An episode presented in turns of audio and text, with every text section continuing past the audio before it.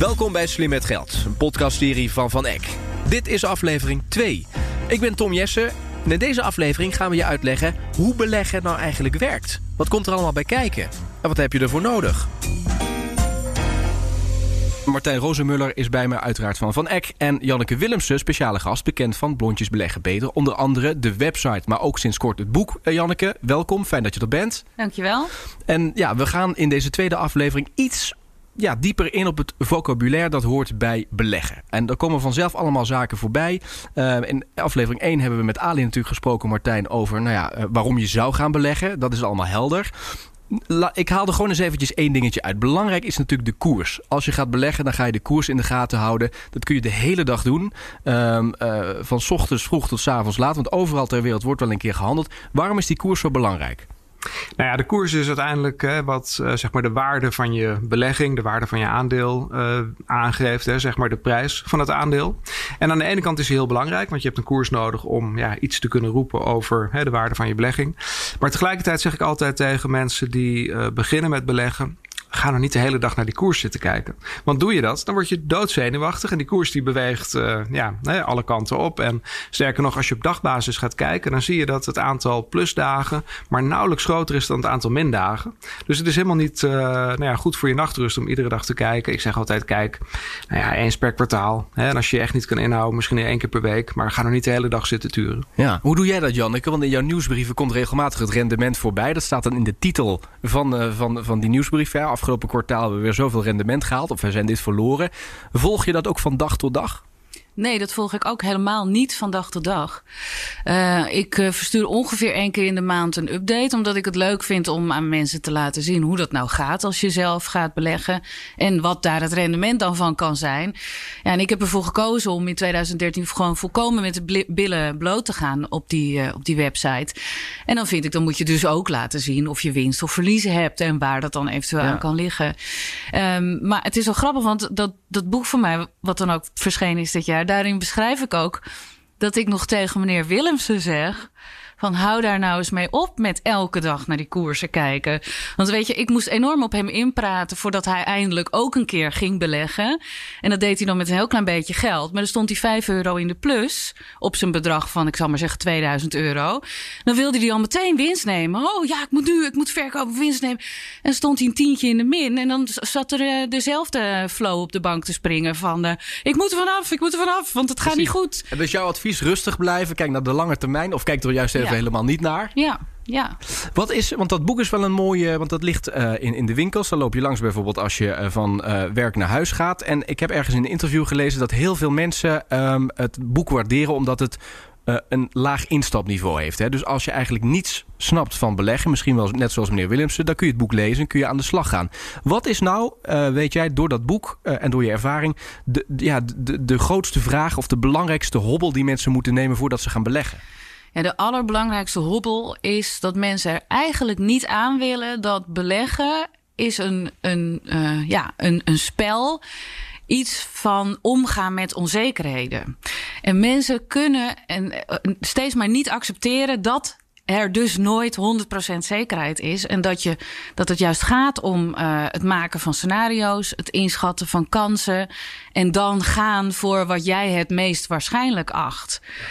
En toch blijven mensen maar van ja, maar uh, hoe groot is dan de kans dat ik mijn geld kwijtraak? En, en meteen vertalen ze dat in hun hoofd naar als er een kans is dat je geld kwijtraakt of dat je tijdelijk kwijtraakt, dan vertalen ze dat in hun hoofd naar ik kan alles kwijtraken of ik ga alles kwijtraken.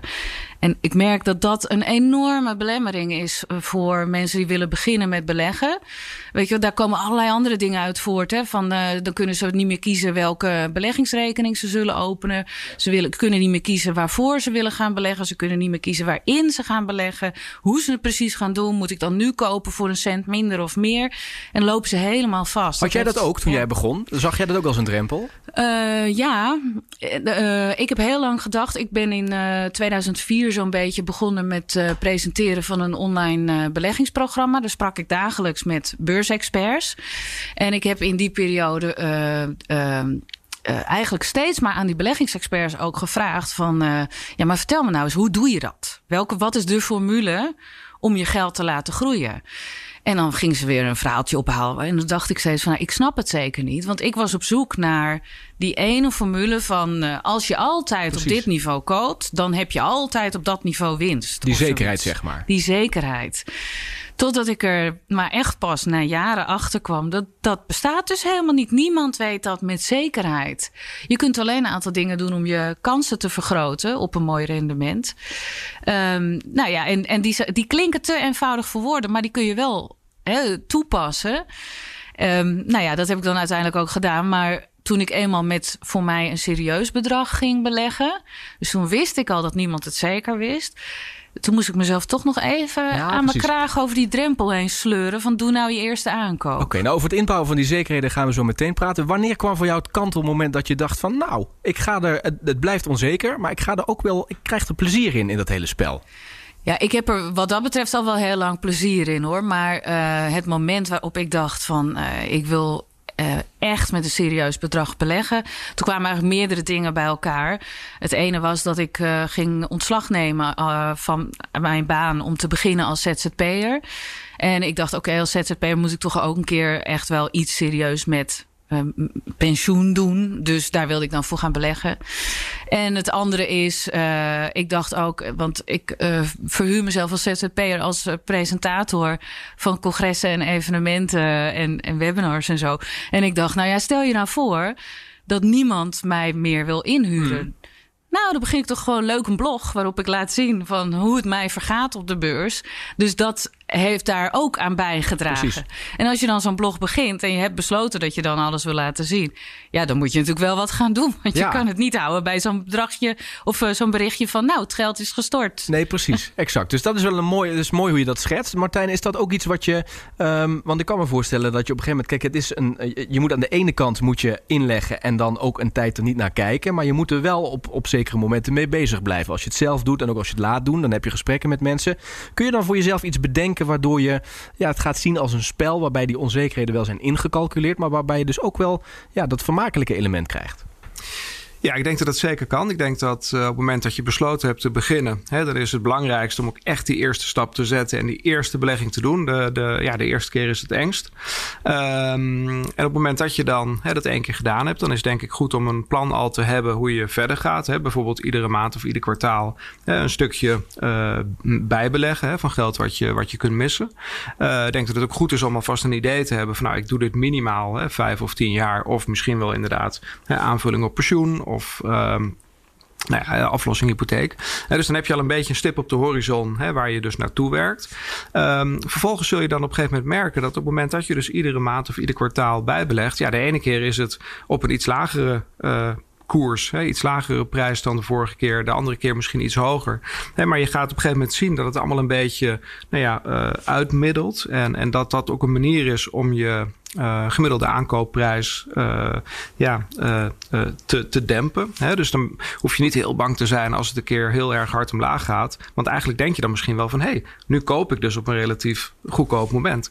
Hè, is ook wel grappig. Bij de beurs is er niet zoiets als hè, dat mensen heel blij zijn met een uitverkoop. Als bij de Bijenkorf alles voor half geld weggaat, is iedereen blij. En als je op de beurs voor half geld kunt kopen, dan schikt iedereen. Dat is eigenlijk best, best gek. Dus er zijn zeker manieren om daarmee om te gaan. Hè? Dus het, periodiek beleggen is er één. Ik zeg altijd, maak dat dan ook echt een automatisme. Desnoods gewoon met een automatische overboeking. Zodat je er ook eigenlijk niet onderuit kunt. Dat je echt die discipline jezelf oplegt. Ali zei in de podcast dat je eigenlijk een contract met jezelf moet afsluiten. Waarin je afspreekt van nou, ik ga dit en dit doen. En, en bijna nou ja, uh, zelf ook daar een handtekening onder zetten. Hè, dat je jezelf belooft dan en zo ga ik het doen. En dat klinkt heel gek. Maar ik denk wel dat het iets is waar je, als je dan op bepaalde momenten toch twijfelt. Hè, misschien dat je vorige maand dacht van goh, ja, zou ik nou nog wel doorgaan? Want het gaat allemaal zo hard omlaag. Hè, dat je dan voor jezelf hè, dat erbij kunt pakken en kunt zien van ja, maar ik heb met mezelf afgesproken, ja. lange termijn, ik ga het gewoon doen. Precies. We hebben mensen ook op straat gevraagd wat zij, um, uh, als ze beleggen, waarin ze dan beleggen. Laten we even luisteren wat mensen in Amsterdam op die vraag uh, beantwoord hebben. Ja, dan kocht ik gewoon wat, een beetje leuke namen had. Uh, een beetje Shell, een beetje Unilever ja, dat, soort, dat soort bedrijven. Maar nou ja, het bleek toch tot ja, niet altijd het, het gewenste resultaat opleverde. Ehm, ja, ik denk dat dat geld op de bank laten staan, daar heb je helemaal niks aan. Dus al het geld wat je kan missen, kan je beter investeren dan wel in steen dan wel in aandelen. Dus dat, dat is mijn mening. Nou, dat waren mensen dus op straat in Amsterdam. We hebben veel voorbeelden uh, gehoord. Eventjes een hele brede vraag, Janneke. Waar kun je allemaal in beleggen? Ik weet dat dat enorm... Uh, je kunt heel veel antwoorden hierop geven... maar begin eens bij bijvoorbeeld de bedrijven. Ja, maar ik, ik kan niet elk bedrijf gaan opnoemen. Dus uh, er zijn... Kijk, je kunt beleggen in aandelen. En ja. die zijn van bedrijven. En uh, nou, dat kan natuurlijk in binnenland en buitenland, wereldwijd, maakt niet uit. Dan zijn er ook nog pakketjes van aandelen. Bijvoorbeeld de ETF's, zoals uh, Van Exe ook heeft. Hoe, wat zijn dat van die pakketjes? Wat zit daarin? Daar zitten dus verschillende aandelen in. Van verschillende bedrijven een, weer? Dus je kunt een ETF zien als een uh, pakketje van verschillende aandelen. Daar zit een strik om en die kun jij, of een mandje, hè, dan kun jij met één aankoop, koop je een hele berg verschillende aandelen van verschillende bedrijven. Of je koopt daar eigenlijk een uh, stukje van. Maar goed, met één aankoop ben je meteen, is je geld meteen over meerdere bedrijven gespreid. Maar dat zijn dus aandelen. Daarnaast kun je ook nog beleggen in obligaties. Ja. Die heb je ook zelfs van bedrijven, maar ook van verschillende overheden. Zoals de Nederlandse staat, de Franse staat, uh, ja. Verenigde Staten. Wat is het verschil daartussen? Wat is het verschil tussen beleggen in, in een bedrijf en in een obligatie? Een obligatie, dat is een stukje van een lening. Uh, dus bijvoorbeeld als Nederland, de Nederlandse overheid geld nodig heeft, dan kunnen zij een obligatie uitgeven, zo heet dat. Eigenlijk is dat gewoon een manier om uh, geld op te halen. Dus uh, zij, uh, nou, het is niet meer tegenwoordig op papier, maar eigenlijk schrijven ze een papiertje uit van: oké, okay, jij geeft mij 1000 euro, ik geef jou hier op dit papiertje dat ik het je dan en dan weer terugbetaal met die en die rente. En dat is dan een, uh, een staatslening. Ja, ja, Tegenwoordig kan je het natuurlijk allemaal digitaal kopen hè, op de beurs. Precies. En met dat geld wat jij dan uh, als het ware belegt in die obligatie... kan de staat uh, weer bepaalde dingen aanschaffen. Eigenlijk hebben ze dat geld van jou dan eventjes nodig... waarmee ze iets kunnen realiseren. Ja, ik, de, uh, ze kunnen dat voor verschillende dingen gebruiken. Uh, de overheid heeft natuurlijk uh, sowieso staatsschuld. Soms komt dat omdat ze gewoon meer uitgeven dan dat er binnenkomt. En in andere jaren wordt dat minder. En zullen ze dus ook minder moeten lenen. Mm. Ja, kunnen ze, ja. dat mag de staat zelf bepalen. Ja, en voor bedrijven heb je dat dus ook, die obligaties. Klopt. Zit daar nog een verschil tussen? Tussen um, een obligatie voor een, van een overheid en een obligatie van een bedrijf? Nou, het grootste verschil wat erin zit, want kijk, het zijn natuurlijk allebei gewoon leningen. Het grootste verschil wat erin zit, is dat een uh, obligatie van een bedrijf vaak net ietsje meer risico heeft dan een obligatie van een, uh, van een staat. En hoe komt dat? Omdat de kans dat een bedrijf omvalt of failliet gaat, is ietsje groter dan dat een uh, staat failliet gaat. ja, niet in alle gevallen, maar als je kijkt naar Nederland of Duitsland, dan is de kans vrij klein dat die landen failliet gaan. Uh, ik bedoel, niets is onmogelijk, hè? Dat is wel een kenmerk van beleggen. Maar, maar als je kijkt naar bedrijven die geld willen ophalen, ja, daar is de kans uh, toch altijd wat, wat groter dan bij een overheid. Uh, dat zij misschien failliet zullen gaan. Ja. En als ze failliet gaan, dan krijg je dus in veel gevallen je geld niet meer terug als jij een obligatiehouder bent. Ja, nou, dit zijn, dit zijn, al, hè, dit zijn best wel veel opties. Beleggen in bedrijven, beleggen in obligaties. En daar zijn ook weer verschillende keuzes tussen. Als je dan gaat kijken hoe de, de portefeuille eruit ziet van, van, van mensen, maar ook van bedrijven, dan zie je altijd dat het een combinatie is van die twee. Hè. Er wordt belegd in bedrijven, maar ook in een stukje in obligaties. Waarom wordt dat gedaan, Martijn? Nou, de belangrijkste reden is omdat je daarmee je risico hè, uh, kan beïnvloeden. Hè, dus wat, ik net al zei, hè, je hebt ten, eerste een, wat langere termijn nodig omdat je uh, nou ja, een slechtere beursperiode moet kunnen uitzitten. Uh, daarnaast heb je uh, spreiding hè, over verschillende aandelen nodig om te voorkomen dat je niet te afhankelijk bent van één bedrijf. Maar door nou ook nog obligaties toe te voegen naast aandelenbeleggingen uh, krijg je nog een ander soort spreiding. Namelijk bij obligaties uh, geldt dat de bewegelijkheid hè, van de koersen een stuk lager is dan bij aandelen. De reden daarvoor is dat uh, obligatiehouders eigenlijk vooraan in de rij staan als het gaat om, stel het bedrijf komt in problemen, dan krijgen obligatiehouders eerder hun geld terug dan aandeelhouders. Daar komt bij dat een obligatie over het algemeen een einddatum heeft waarop je het geld van het bedrijf terugkrijgt. En een aandeel een, een eigenlijk ja, eeuwigdurende verbindenis met het bedrijf is. Hè. Daar zit niet een einddatum aan. Dus door die obligaties die een stuk meer zekerheid hebben te combineren met aandelen, zie je dat de bewegelijkheid van de hele portefeuille daalt. En uh, mensen hebben vast wel eens gehoord van de verschillende risicoprofielen. Dus je kunt een defensief profiel hebben, een neutraal of een meer offensief profiel. Nou, het grote verschil wat je, wat je ziet is eigenlijk in de bewegelijkheid van die drie. Dus een defensief profiel zit er over het algemeen meer obligaties in. Dat beweegt minder hard. En een offensief profiel meer aandelen beweegt wat harder. Mhm. En dat heeft ook gevolgen voor het rendement. bij beleggen geldt uh, dat risico en rendement altijd eigenlijk hand in hand gaan. dus op het moment dat je meer risico neemt, dan is je verwachte rendement ook wat hoger. Maar dan is het ook wel belangrijk dat je nou ja, en uh, nog goed slaapt als het bewegelijk is. Maar ook dat je dus die uh, wat langere termijn hebt. Dus iemand met een kortere beleggingshorizon doet er verstandig aan wat meer defensief te beleggen, dus wat meer obligaties.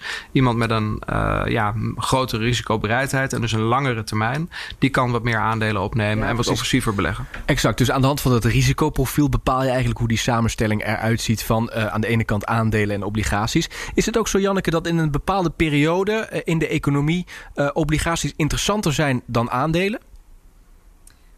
Ja, maar daar durf ik nu geen uitspraken meer over te doen. Want we zitten nu in zo'n rare tijd. waarin de rente uh, zo laag is. en eigenlijk al zo lang laag.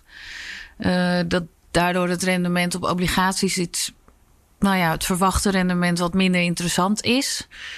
Maar dat verandert natuurlijk weer als. Uh, als de rente zou gaan oplopen. Alleen daar kunnen we op dit moment eigenlijk eh, niets over zeggen. En het gaat ook niet in alle gevallen op.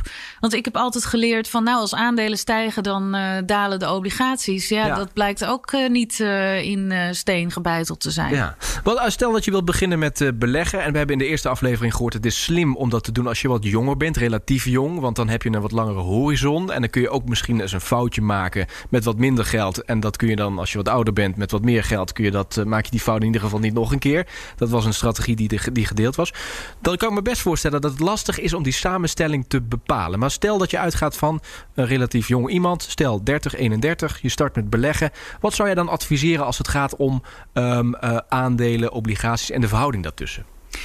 Ja, er, is een, uh, er is een vuistregel die heel vaak gebruikt wordt. En dat is eigenlijk, uh, dat was altijd 100 min je leeftijd. Is het percentage uh, dat je in aandelen kunt beleggen. Dus ben je bijvoorbeeld 30 dan 100 min 30 is 70% in aandelen en 30% in obligaties. Tegenwoordig bij die lage rente doen ze ook wel vaak 110 min je leeftijd. He, dus dan zou je niet 70, maar 80 procent ja. in uh, aandelen kunnen beleggen. Dat is op zich een, uh, een hele mooie vuistregel. En uh, daar, ik, ik geef op dit moment ook een online training aan mensen. En dan heb ik het ook eventjes over hoe stel je nou zo'n portefeuille samen. Uh, je kunt er natuurlijk nu ook voor kiezen om alleen in, of, uh, alleen in aandelen te gaan beleggen. Maar dat moet je alleen doen als je echt volledig bewust bent van het feit dat je dan dus inderdaad die grotere bewegelijkheid hebt. Grotere kans op tussentijdsverlies. Dus als je nog een lange tijd te gaan hebt.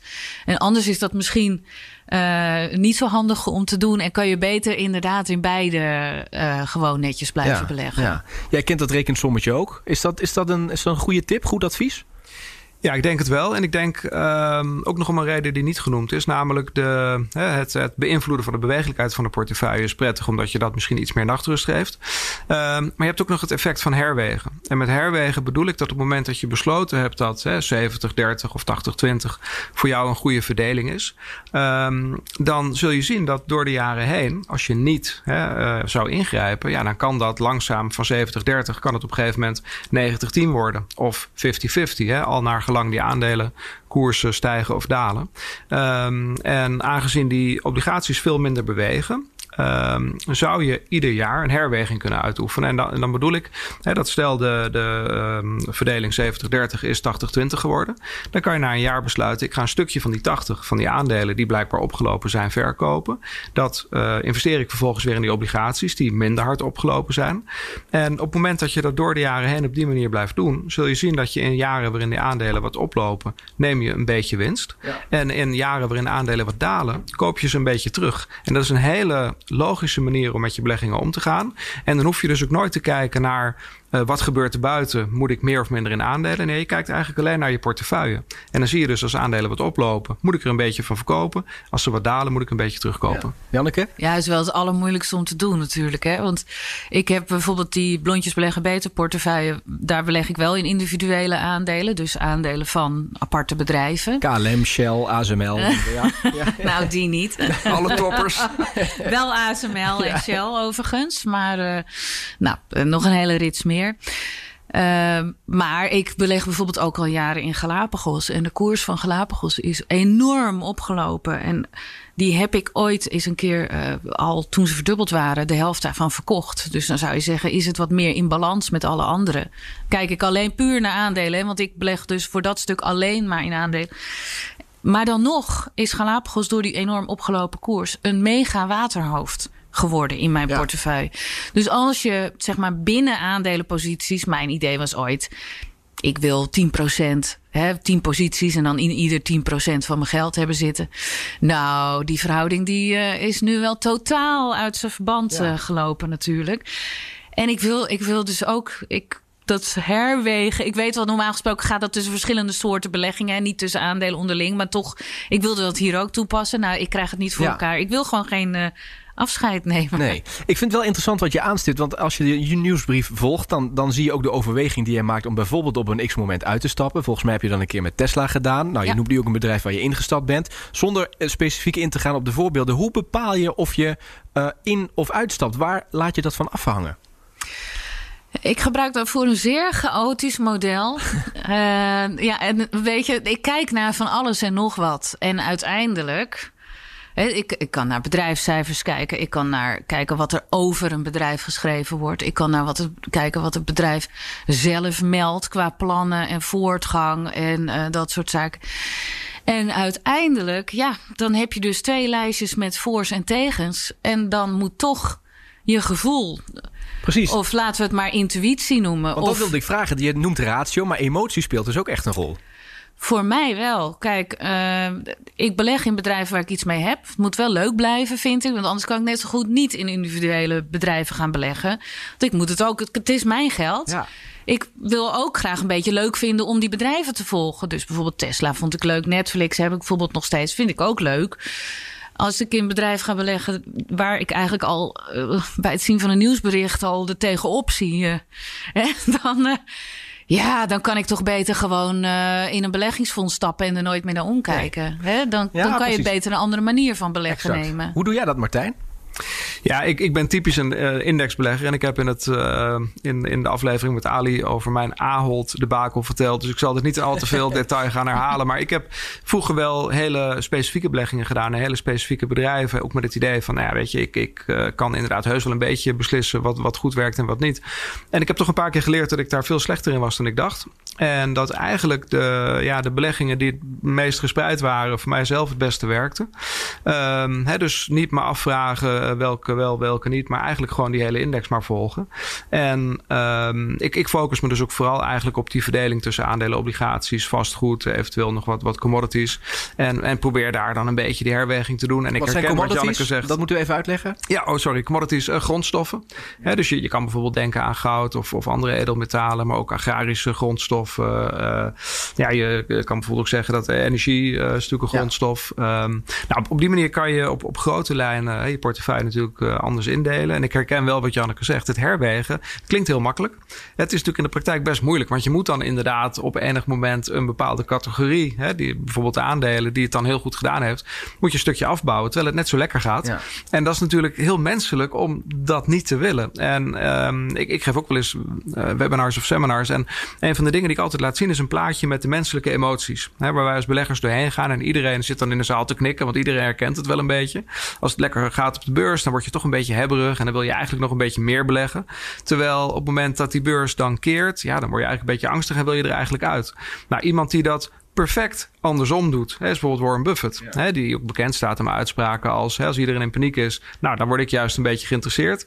En uh, andersom. Dus uh, het, het, is heel moeilijk om daar heel rationeel mee om te gaan. Dat, dat weet ik zelf ook. En, en toch probeer ik het wel. En toch probeer ik wel inderdaad ieder jaar uh, in december vaak toch een, een, ja, een, een soort van herweging te doen. En als ik me voorgenomen had 80-20, eindigt het nooit exact op die 80-20. Maar ik probeer wel in grote lijnen me eraan te houden. Ander belangrijk punt, rendement. Moeten we het zeker even over hebben. Jij zei laatst in een interview, Janneke, volgens mij uh, 17.000 euro heb je verdiend met beleggen. Um, hoe bepaal je nou of dat rendement, uh, of je daar tevreden mee bent? En, en of dat voldoende is? Ja, mijn rendement is inmiddels uh, veel hoger. Dus ik weet niet uh, welk rendement. En het hangt er mij net vanaf. Maar, maar ik ben in 2013 met 20.000 euro begonnen. En dat is nu nagenoeg 60.000 euro uh, waard. Dus ja. Mijn rendement ligt iets hoger, wel over een langere periode. Hè? En wat zei nou, hoe bepaal je nou? Ja, hoe bepaal je nou of je, het, het, je wil uiteraard rendement uh, behalen, maar hoe bepaal je nou of je tevreden kunt zijn met het rendement dat je behaalt? Ja, dat wil ik wel zeggen. Kijk, mijn doelstelling is of wat ik me heb voorgenomen, want we hadden het net ook eigenlijk even over het opschrijven van je plan. Dat is echt heel belangrijk. En als je vanuit een blondjesperspectief kijkt, dan zou je het ook dagboek kunnen noemen. Je kan gewoon opschrijven op in je dagboek wanneer ben ik tevreden. Nou, in mijn dagboek staat, als ik de inflatie en de spaarrente voorblijf en het liefst ook de AEX. Uh, en dat met die AEX, ach, dat is meer een soort van competitieve dwang. Um, maar dat betekent dat ik natuurlijk mega uh, tevreden ben. En ik wil er wel voor waken, omdat mijn rendementen vallen zo hoog uit. Um, maar dat betekent niet dat dat normaal is. Of uh, dat dat volgend jaar weer zo zal zijn. Mm. Of, en ik vind ook van. Uh, um, het is een valkuil voor heel veel mensen dat als ze maar ergens een hoog rendement wordt voorgespiegeld, dat ze daar meteen allemaal als een kudde achteraan hobbelen. En dan kiezen voor het meest risicovolle product, er niet al te veel over nadenken. En dat alleen maar doordat ze verblind zijn door dat getalletje, mm. bijvoorbeeld meer dan 10% rendement of zo. Maar een lager rendement, helemaal nu dat de spaarrente nul en in sommige gevallen zelfs negatief is. Uh, is ook prima. Waarom zou je niet tevreden zijn met 2% per jaar? Hmm. Waarom zou je niet tevreden zijn met 3% per jaar? Hmm. Hmm. Ja, en als je kijkt over een hele lange periode, sinds 2000, nee, 1900 tot en met 2017. Toen uh, was het gemiddelde rendement wereldwijd op aandelen 8% per jaar. Ja. Nou, Vind ik ook niet slecht. Zou ik ook vertekenen. In hoeverre moet je het rendement zien met de kosten die je toch ook moet betalen bij de partij waar je belegt, uh, Martijn? Nou, dat is natuurlijk super belangrijk. Ik vind ook dat je eigenlijk altijd moet kijken naar je rendement na aftrek van die kosten. Want uh, nou ja, toen wij 10, 12 jaar geleden begonnen in Nederland met, met ETF's, de index trackers, was een van de voordelen waren die lage kosten. Maar ik merkte dat heel veel mensen dat eigenlijk niet zo belangrijk vonden. Want was de redenering, ja, het maakt niet zo heel veel uit hoeveel ik aan kosten betaal als het rendement maar goed is. Nou, nou is uh, er heel veel academisch onderzoek gedaan naar de uh, prestaties van actief beheer, het kiezen van de juiste aandelen of passief beheer, het simpelweg volgen van de index. En wat er eigenlijk altijd uitkomt, is dat met name die kostenverschillen, dat die het uiteindelijk een verschil maken in het rendement. Dus ik, zeg altijd, kijk naar je rendement na aftrek van die kosten. En dan is, denk ik, 6, 7 procent per jaar al heel aardig. Janneke noemde net 8 procent eh, langjarig op aandelen. Nou, ik denk dat dat inderdaad realistisch is dan moet je dus wel echt 10, 20 jaar de tijd hebben. Want er zijn in die hele periode vanaf 1900 tot nu ook best wel periodes van 10 jaar geweest waarin je nauwelijks rendement had gemaakt. En he, dus het, het, is nooit een zekerheid. He, we hadden het net al over uh, de toch behoefte aan zekerheid die veel beleggers hebben. Die willen het liefst horen van nou, die 7, 8 procent, dat ga je zeker halen. Nou ja, uh, op lange termijn wel, op korte termijn niet. Je moet het misschien vergelijken met als je op vakantie gaat naar Frankrijk heb je uh, best een goede kans op mooi weer. Maar het zal niet iedere zomer top zijn. Er zullen, als je tien jaar gaat, dan heb je de meeste zomers fantastisch weer. Dat gemiddelde ga je halen. Maar het is geen garantie dat je ieder jaar topweer hebt. En zo is het op de beurs ook. Op de langere termijn ga je zeker wel mooie resultaten halen. Maar je kan het niet van jaar op jaar ieder jaar verwachten. Ja. Die kosten, Janneke, is dat een transparant verhaal? Is dat, wordt dat door uh, aanbieders helder in kaart gebracht? Dat is uiteraard een verplichting. Maar, maar uh, wordt het op verschillende manieren uh, in kleine lettertjes verborgen? Of hoe zit dat? Nou, vind ik, vind ik een stuk uh, helderder geworden tegenwoordig hoor. Want vroeger moest je nog wel eens zoeken. Nu meestal, ja. Het kost wel eens een paar klikken om, uh, om het te achterhalen. Maar er zijn ook websites uh, die maken al vergelijkingen tussen verschillende aanbieders van beleggingsrekeningen. En daar zie je dan ook de kosten. En je moet ook nog rekening houden met de kosten van beleggingsproducten zelf. Dus uh, hè, bij aandelen, daar zitten verder geen kosten in. Je betaalt alleen transactiekosten als je koopt en verkoopt. Maar in bijvoorbeeld producten als beleggingsfondsen, uh, die, die, hanteren ook een bepaald percentage kosten nog weer erin. En dat zie je niet, want dat zit in de koers. Maar het staat wel overal heel duidelijk vermeld wat die kosten zijn. Ja, en dan heb je vaak nog partijen waar je een soort van abonnementsfee betaalt om überhaupt uh, toegang te krijgen tot uh, de beleggingsrekening. Ja, daar moet je ook rekening mee houden. Maar goed, dat weet je, er zijn allemaal van die vergelijkers online. En als je dat in uh, typt, dan rekenen zij het allemaal fantastisch voor je exact. uit. Net zoals je gas- en, en autoverzekeringen ja. kunt vergelijken, is ook voor beleggen zo'n zo'n verzekeringstoel waar je dat mee kunt vergelijken. Ja, ja. Um, uh, we hebben al een aantal termen uh, gehoord. Ik wilde nog even twee uithalen die we nog eventjes kort moeten toelichten. Denk ik, dat is actief beleggen en passief beleggen. Martijn, wat, wat kunnen we daarover zeggen? Want dat is natuurlijk ook een verschil, hè, hoe je daarmee omgaat. Ja, en dat is met name iets wat, wat de afgelopen 10, 15 jaar in Nederland uh, nou ja, wat, wat, wat meer duidelijk geworden is dat dat verschil überhaupt bestaat. Hè. Als je 15, 20 jaar teruggaat, was eigenlijk al het beleggen actief. En de gedachte daarbij was hè, dat je een, nou ja, een beleggingsfonds hebt waar iemand op zit die het beheert. En die kiest de juiste aandelen en laat de slechte aandelen weg. En zo haal je automatisch een goed rendement. Nou, dat klinkt prachtig. Maar er is veel onderzoek gedaan. En met name omdat het op een gegeven moment. nou ja, er was behoefte aan een soort van benchmark, een soort vergelijkingsmaatstaf. Want hoe ga je nu de prestaties van die verschillende fondsmanagers nou ja, vergelijken? De uitkomst was: hè, kies een benchmark. Dus stel dat iemand belegt in Nederlandse aandelen, dan kies je de bijvoorbeeld AX als benchmark. En dan kan je al die beleggingsfondsen naast de AX leggen. En dan kan je kijken van, goh, wat presteren ze eigenlijk? Nou, de, de, de vervelende uitkomst was dat eigenlijk, nou ja, zonder uitzondering, die actief beheerde fondsen uh, slechter deden dan de AX. Dat je eigenlijk als belegger beter af was geweest met simpelweg die AX. Nou, de voornaamste reden was, uh, waren de hoge kosten destijds. Hè. Die zijn gelukkig inmiddels wel wat lager. Maar nog steeds hè, is um, dit de drijfveer van passief beleggen. Want bij passief beleggen gaat het er dus niet om dat degene die het fonds beheert uh, alleen maar de beste aandelen probeert te kiezen, de rest weglaat. Uh, een passieve beheerder die kiest eigenlijk gewoon die hele index. He, vandaar dat passief beleggen ook indexbeleggen wordt genoemd. Mm. En dan kan je bijvoorbeeld een fonds kiezen wat de AX volgt. Dan doe je het nooit beter, maar ook nooit slechter dan de AX. Redelijk veilig is dat. Het is uh, veilig, want je hebt wel die spreiding. En uh, nou ja, nogmaals, het, het onderzoek uh, over de afgelopen decennia laat zien dat het verslaan van zo'n index heel moeilijk is. En daar hoef je eigenlijk niet eens voor gestudeerd te hebben. Hè, de, uh, laten we zeggen, de vaststelling die ik zelf maak, hè, zeker na een aantal nou ja, individuele aandelenkeuzes die minder goed uitpakten, is dat je simpelweg nooit alle informatie kan achterhalen over die bedrijven. En dat zelfs al weet je heel veel, dan kan de markt altijd nog weer anders reageren op hè, wat jij uh, aan informatie had. En dat maakt het gewoon heel moeilijk om consequent die index te verslaan. En maakt dat ja, zelfs mensen als Warren Buffett, hè, hele succesvolle belegger, eigenlijk zegt dat het simpelweg volgen van bijvoorbeeld een SP 500 voor veel mensen een beter idee is dan proberen die beste aandelen te kiezen. Oké. Okay. Janneke, denk je dat je ooit gaat stoppen met, met beleggen? Dat er een moment komt waarop je het zat bent? Uh, dat zou zomaar kunnen, maar um, nu zie ik dat moment in elk geval nog niet aankomen. Ik, kijk, ik, ik uh, zorg ervoor dat ik dan ook uh, kan stoppen, dus ik, ik hou dat wel in de gaten. Als ik nog één tip mag geven. Um, het, die hoeft natuurlijk niet te kiezen tussen alleen maar in individuele aandelen beleggen. of alleen maar in ETF's beleggen. of alleen je hypotheek aflossen. of alleen maar sparen en helemaal niet beleggen. Je kan gewoon van alles wat doen. En uh, als je van alles wat doet, spreid je ook daar weer je risico. En dan zou ik zeggen van uh, neem dan een klein beetje speelgeld voor al die oprispingen die je hebt om bijvoorbeeld, uh, nou ja, individuele aandelen van Ahold ging niet zo goed, geloof ik, Martijn. was uh, ooit ja. een klein debakeltje. nou ja, want dan kan je dat daarmee doen. En, dat, en dan verlies je maar een klein beetje geld. Dan heb je toch uh, lol gehad en hopelijk wat van geleerd. En ben je niet al je geld voor later kwijtgeraakt. Nou, dat zijn mooie slotwoorden. Dank beide voor het delen van jullie expertise. Martijn Rozenmuller en Janneke Willemsen. Dank uh, dat je te gast wilde zijn in deze podcast. Graag gedaan, leuk.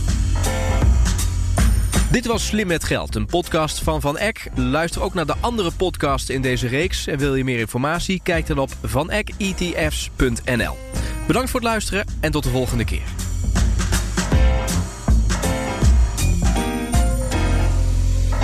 Deze podcast is samengesteld door Van Eck Asset Management BV en is enkel bedoeld voor informatie- en advertentiedoeleinden en vormt geen juridisch, fiscaal of beleggingsadvies.